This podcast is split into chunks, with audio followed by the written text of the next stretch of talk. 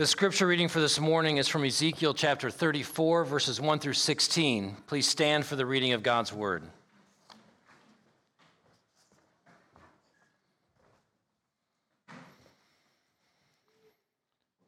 The word of the Lord came to me, Son of man, prophesy against the shepherds of Israel.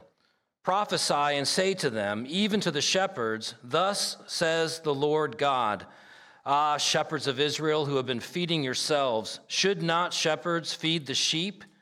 You eat the fat, you clothe yourselves with the wool, you slaughter the fat ones, but you do not feed the sheep. The weak you have not strengthened, the sick you have not healed, the injured you have not bound up, the strayed you have not brought back, the lost you have not sought, and with force and harshness you have ruled them. So they were scattered because there was no shepherd, and they became food for all the wild beasts. My sheep were scattered. They wandered over all the mountains and on every high hill. My sheep were scattered over all the face of the earth with none to search or seek for them. Therefore, you shepherds, hear the word of the Lord. As I live, declares the Lord God, surely because my sheep have become a prey and my sheep have become food for all the wild beasts since there was no shepherd, and because my shepherds had not searched for my sheep, but the shepherds have fed themselves and have not fed my sheep. Therefore, you shepherds, hear the word of the Lord.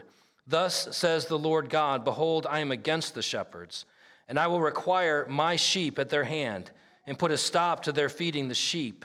No longer shall the shepherds feed themselves. I will rescue my sheep from their mouths, that they may not be food for them. For thus says the Lord God, Behold, I, I myself, will search for my sheep, and will seek them out.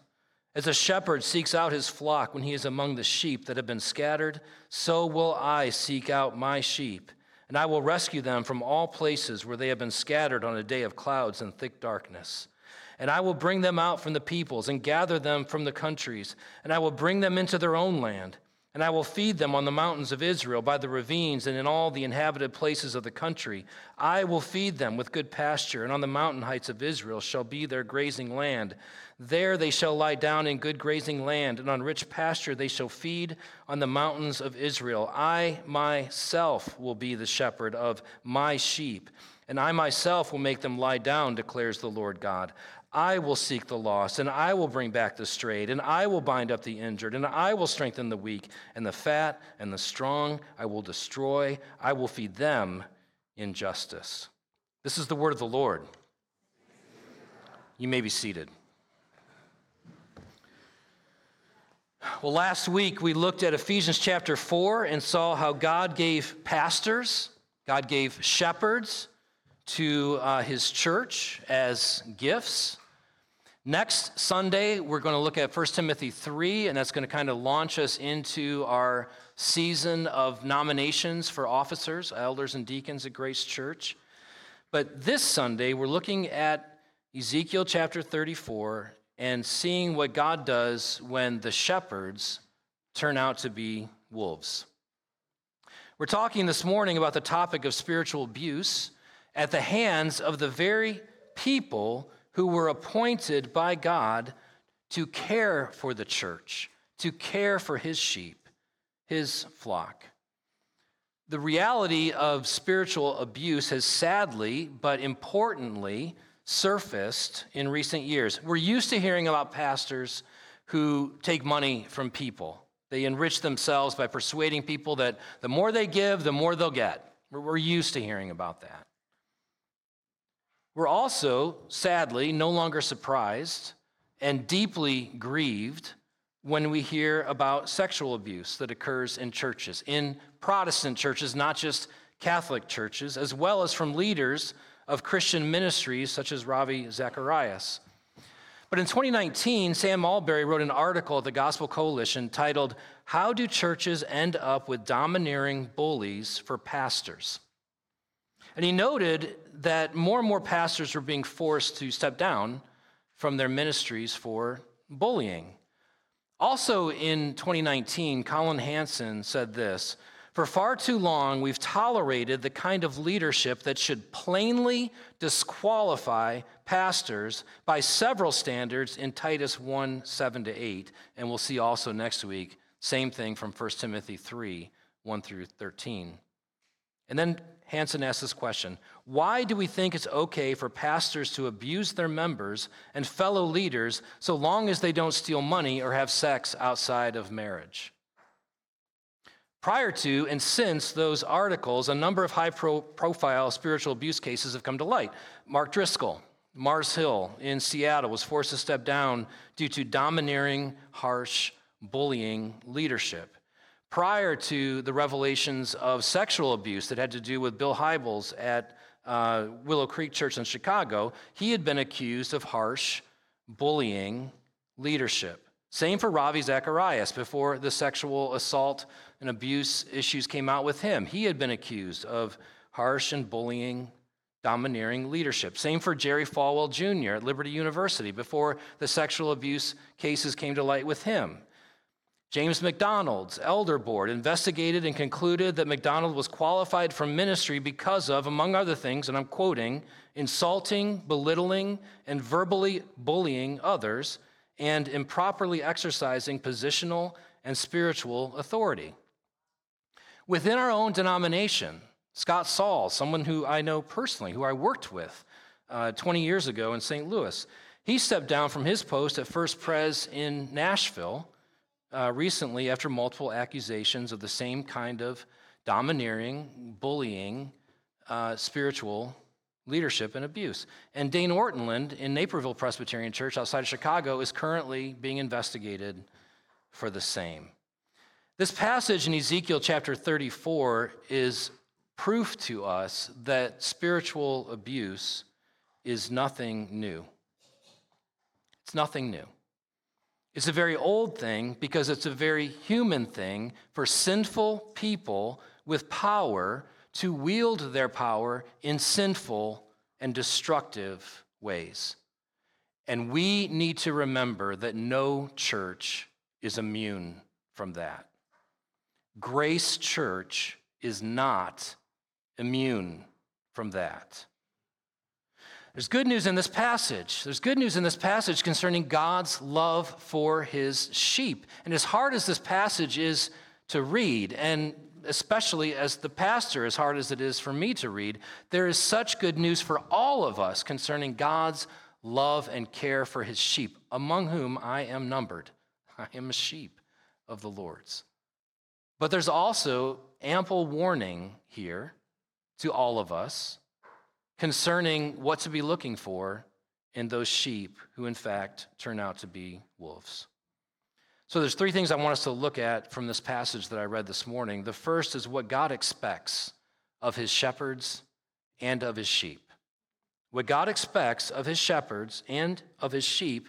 But then secondly, what he condemns in his shepherds. And then third, how he restores his sheep. But first, let's pray. Heavenly Father, as we come before you this morning, we pray that you would take the truths that are here in your word and seal them to our hearts by the power of your Spirit, that we might live today and every day as individuals and as your church gathered here in this place for your glory. And we ask this in Jesus' name. Amen. So first, what God expects from his shepherds and from his sheep. Let's look first at what God expects from his shepherds. We see here in verse one, the Lord, the word of the Lord came to me, Son of man, prophesy against the shepherds of Israel. Now, this theme of God as shepherd and his leaders as shepherds, it's prevalent throughout the Bible. You're familiar with Psalm twenty-three, verse one, the Lord is my shepherd. We just had it sung for us, and I shall not want. Psalm seventy-eight, fifty-two, the Lord, he brought his people out like a flock. He led them like sheep through the wilderness. Psalm eighty, this is a constant refrain through the Psalms. Psalm eighty, verse one, hear us, shepherd of Israel, ultimately looking to the Lord, you who lead Joseph like a flock. Psalm ninety-five, verses six and seven, come, let us bow down and worship. Let us kneel before the Lord our Maker, for he is our God, and we are the people of his pasture, the sheep under his care. Tim Whitmer, in his book, The Shepherd Leader, says that the Lord is the ultimate provider, protector, and guide for his sheep. But he provided under-shepherds, those who were to shepherd in his place under his authority, according to his will for his sheep. And so he provided in, in the Old Testament Moses and David. Moses and David were explicitly referred to as shepherds. They shepherded God's people. On the one hand, God is the one who shepherded them out of Egypt, but Moses is also said to be a shepherd who led the people out of Egypt. David is considered to be a shepherd, a shepherd ruler. In fact, with David, you begin to see, and you can trace this back to Moses as well, this idea of the shepherd being the one who is also a ruler. So shepherding leadership, shepherding rule go together. You see that throughout the kings of Israel and of Judah. They were shepherd kings. They shepherded the people. They ruled the people. They had that kind of authority over them. And when Ezekiel is talking about uh, shepherds of Israel, he's talking about those, those kings, those leaders, but also it expanded into the priests and the Levites who had shepherding, spiritual authority over the people. What was expected of them? They were expected to use their authority over the people to care for the people. That is inherent in the idea of shepherding, to care for the flock, to protect the flock, to lead the flock, to feed the flock, to guide the flock. I mean, all these things are inherent in that idea, that very rich image of shepherding. Their role was to ensure the safety and the well-being of the flock. So who, who are the shepherds of God's people today? Well, we saw last week, Ephesians four eleven, he gave, among other gifts, shepherd teachers or pastor teachers, depending how you translate and, and take care of those two Greek words. The shepherds are the elders, of whom the pastors are numbered. In Acts twenty, verse twenty-eight, Paul says to the elders in Ephesus, as he's getting ready to leave them, he says, pay, a, pay careful attention to yourselves and to all the flock in which the Holy Spirit has made you overseers, in which... The Holy Spirit has made you overseers to care for the church of God, which he obtained with his own blood. And then First Peter five, really verses one through four are, are key here, but I'm just going to read verses one and two. Peter says this, "So I exhort the elders among you as a fellow elder and a witness of the sufferings of Christ, as well as a partaker in the glory that is going to be revealed, shepherd the flock of God that is among you." He even refers to Christ as the chief shepherd and us elders as under-shepherds. That idea of God setting over his people, out from among them, shepherds who are to shepherd under the ultimate shepherdship or leadership, authority of the Lord. That is what is expected of us as well. To exercise oversight, to care for the church of God, to know, feed, lead, and protect the flock, to, uh, as Tim Whitmer says in The Shepherd Leader. And we'll talk more about that next week as we get ready for officer nomination season. So that, that's what the Lord expects from the shepherds, godly leadership. From the sheep, he expects godly followership. Hebrews chapter thirteen, verse seventeen. "Obey your leaders and submit to them, for they are keeping watch over your souls, as those who will have to give an account. Let them do this with joy and not with groaning, for that would be of no advantage to you." Now, that passage is a hard passage for us to hear, no matter what's going on culturally, no what kind of, no matter what kind of sin is being, you know, brought to the surface as it should be within the churches. That passage is hard to hear anyway, but especially recognizing how much spiritual abuse is taking place within the Church of Jesus Christ, going all the way back to the Old Testament as we see in Ezekiel chapter thirty-four, that makes that passage, "Obey your leaders and submit to them, for they are keeping watch over your souls," a difficult pill to swallow, but it's there. The Lord doesn't deal with spiritual abuse in the church by getting rid of all authority. He calls shepherds to faithfully shepherd, and he calls sheep to faithfully follow. Now, there's two things that, again, I'll talk about this more next week, but we have to keep this in mind. Obey your leaders and submit to them, for they are keeping watch over your souls. These leaders need to be keeping watch properly over your souls. They need to be functioning according to the Word of God. The, the, the, the leadership of shepherds in the church is always derived from the Lord and must be according to the Word of the Lord. Otherwise, it is not faithful shepherding.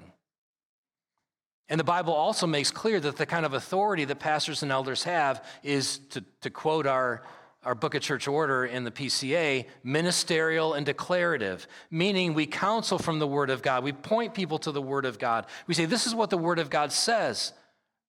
Here's how you can live that out in your life. And then when sheep are straying, here's how we're called to follow the Lord. We call people to account, but always according to the Word. So godly followership. The picture that we get in the Bible is of shepherds lovingly, faithfully caring for the sheep, and the sheep submitting to the loving leadership of those who are leading them in the Lord. That's the picture. But that's not what we have in Ezekiel chapter thirty-four from the shepherds. So let's look now to what God condemns in his shepherds. Let's look at the failure of the shepherds in verses two, three, and four.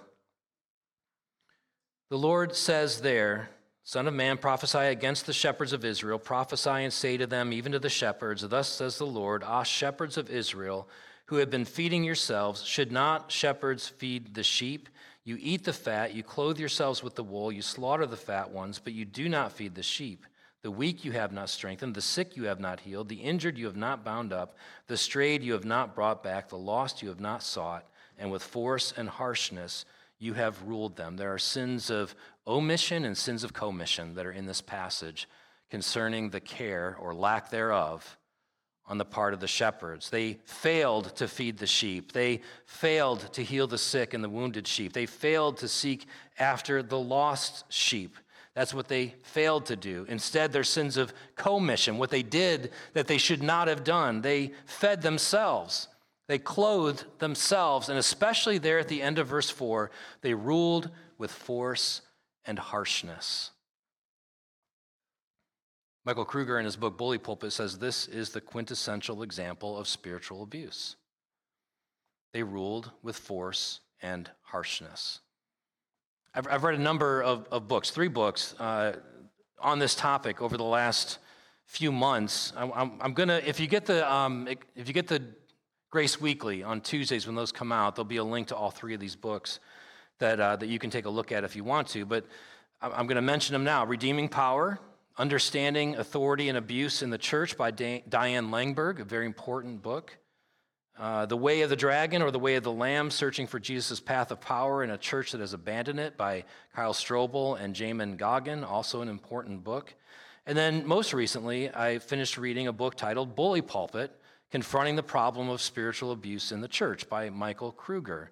It is an excellent book. It's a very practical book. It's geared toward pastors, elders, and congregants in order to enable us all to identify and safeguard against spiritual abuse in the church. It's, I can't recommend it more. It's, it's going to become required reading for every officer candidate from here on out, and the elders and deacons, heads up, guys, we're all going to read it together and talk about it because it's that impactful of a book. And I hope if you're going to buy one out of those three, I hope you'll buy that one. I hope you buy all three and read them, but if you got to pick one, let me encourage you to grab that one because of how practical it is. What is spiritual abuse? I'm going to use um, uh, Michael Kruger's definition in Bully Pulpit. First, what it isn't. Spiritual abuse is not physical abuse, although the two can be linked. Spiritual abuse can lead to that. Spiritual abuse is not sexual abuse, although those two can be linked. Spiritual abuse and sexual abuse can go together. Spiritual abuse is defined this way. Spiritual abuse is when a spiritual leader, such as a pastor, elder, or head of a Christian organization, wields his position of spiritual authority in such a way that he manipulates, bullies, and intimidates those under him as a means of maintaining his own power and control. I'll read it again. Spiritual, spiritual abuse is when a spiritual leader, such as a pastor, elder, or head of a Christian organization, wields his position of spiritual authority in such a way that he manipulates, bullies, and intimidates those under him as a means of maintaining his own power and control. Now, why does it happen? And Kruger points out two, two things. First of all, he goes back even further into the life of Israel, past way past Ezekiel, and he says, remember Saul. Remember when the people clamored for a king like all the other nations had.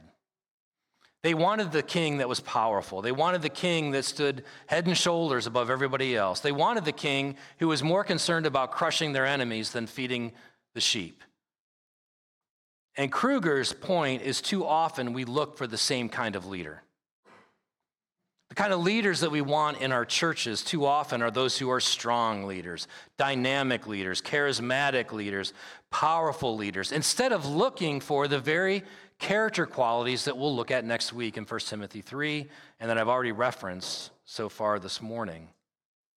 So we, we look for the wrong kinds of leaders too often. We have a model of leadership that is completely antithetical to what Jesus said in Mark chapter ten, when Mark's Uh, in Mark chapter ten, when Jesus' disciples came to him and said, you know, give us positions of power in your kingdom. Let us sit at your right hand and at your left.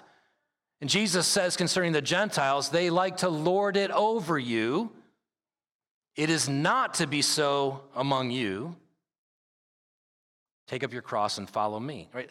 The very types of leaders that, that we are not to be pursuing, too often we pursue.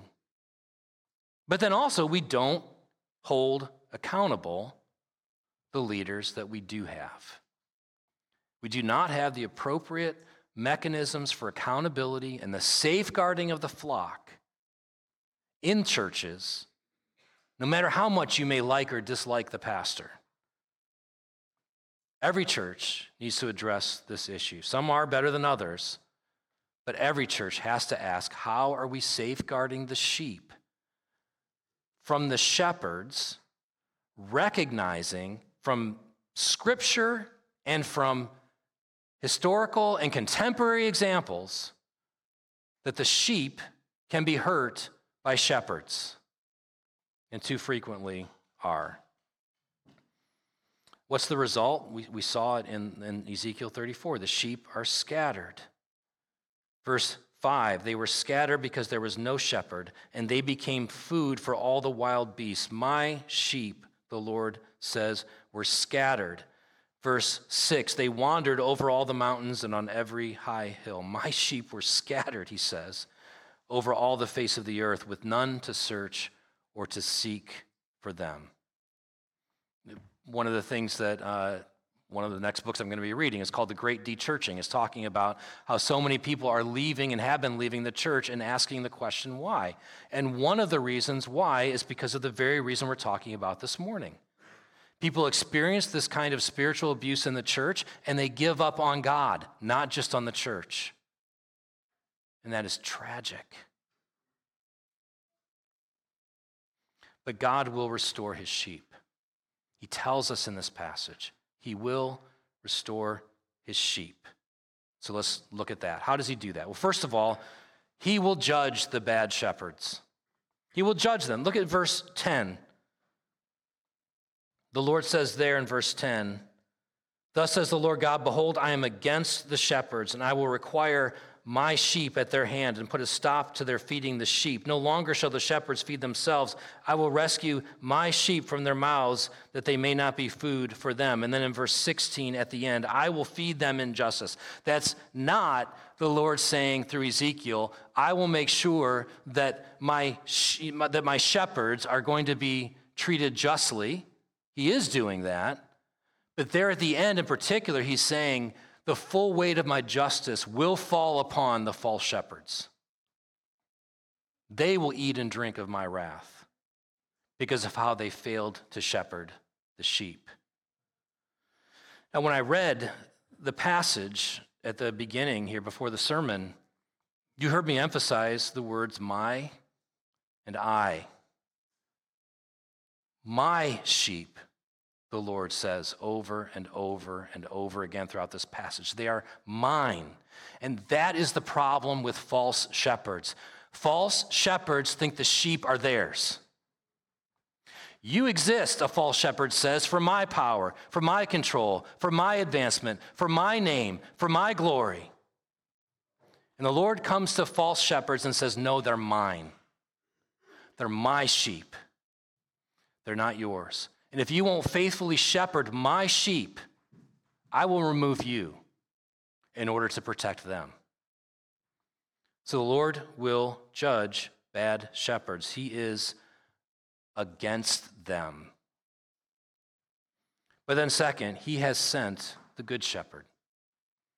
He has sent the good shepherd. Look at chapter thirty-four, verse fifteen.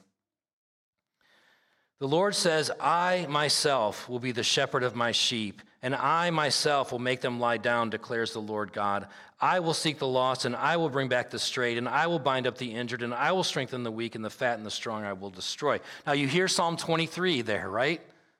You hear Psalm twenty-three, the Lord is my shepherd, I shall not want. And you also remember John ten, where Jesus says, I am the good shepherd. Jesus is talking to people of Israel. He's, he's talking to those who have, would have known Ezekiel thirty-four. And he's making a link for them. These, these false shepherds, in Jesus' day, these Pharisees that I have been pronouncing woes upon, they are not going to shepherd you any longer. Follow me. I am the good shepherd that is pointed to in Ezekiel chapter thirty-four. I am the Lord God, Jesus says. And he says, I will lay down my life for the sheep. The false shepherds in Ezekiel chapter thirty-four fed themselves. They clothed themselves. The good shepherd was willing to be hungry, to be spat upon, and to hang naked in order to rescue his sheep. In Matthew, Jesus looks over Jerusalem and he weeps because the people in Jerusalem were harassed and helpless like sheep without a shepherd. In Luke chapter fifteen, Jesus is the shepherd who leaves the ninety-nine in order to pursue the one. Jesus is the good shepherd. He alone is the one who can be trusted. If you And the statistics, you know, would bear this out.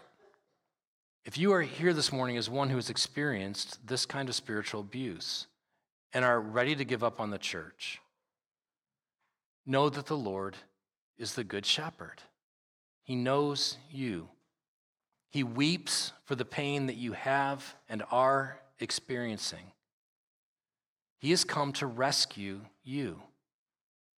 Now, we'll see next week, again, how that doesn't mean that he sets aside human shepherds and says, let's just have a one-on-one relationship, you and me, forget about the church. Jesus doesn't do away with the church. He's building his church. The gates of hell will not prevail against it. And yet there's so much comfort in knowing that Jesus is the one to whom we belong. No earthly authority, no pastor, no elder, no form of church government. Jesus is the shepherd of his sheep. Again, in John chapter ten, Jesus said, I lay down my life for my sheep. Now, why? We're talking about false shepherds and the one true shepherd. Did Jesus lay down his life in order to protect us from false shepherds? That wouldn't make much sense, because if he dies to protect us from false shepherds, the false shepherds can just have their way in. Satan can have his way with us if Jesus only died to give us temporary protection. But Jesus didn't lay down his life to protect us from false shepherds. Jesus laid down his life to forgive us, pastors and people alike, for our sin. We all, like sheep, have gone astray, Isaiah says. Each one of us has turned to his own way, pastors and people alike, shepherd and sheep alike. And the Lord has laid on him the iniquity of us all. We all have sinned, pastor and people alike, and fallen short of the glory of God. But Jesus died that we might have life. Now, you know that, and you are you need to be challenged to remember that, but guess who else needs to be challenged to remember that? And the elders, and anyone else who's in a position of leadership here in this church. The Lord laid down his life for every one of us, that we might have life in him and in him alone. The Lord has a beautiful picture for how the church can function under his authority, with shepherds, pastors, and elders lovingly caring for, leading, feeding, knowing, guiding, protecting the flock, the flock entrusting themselves to those whom God has placed in spiritual authority over them in the Lord as they lead according to the Lord's design, with him as the head of the church, he as the ultimate shepherd, under whom shepherds shepherd in his stead. There's a beautiful picture of what the church can be. But we need to be wise enough and discerning enough and humble enough to know that sin is very much present. There's an enemy who is seeking to devour and to destroy. We have to remember Ezekiel chapter thirty-four. Guard against the false shepherds and keep our eyes fixed on the one true shepherd, Jesus Christ. Let's pray.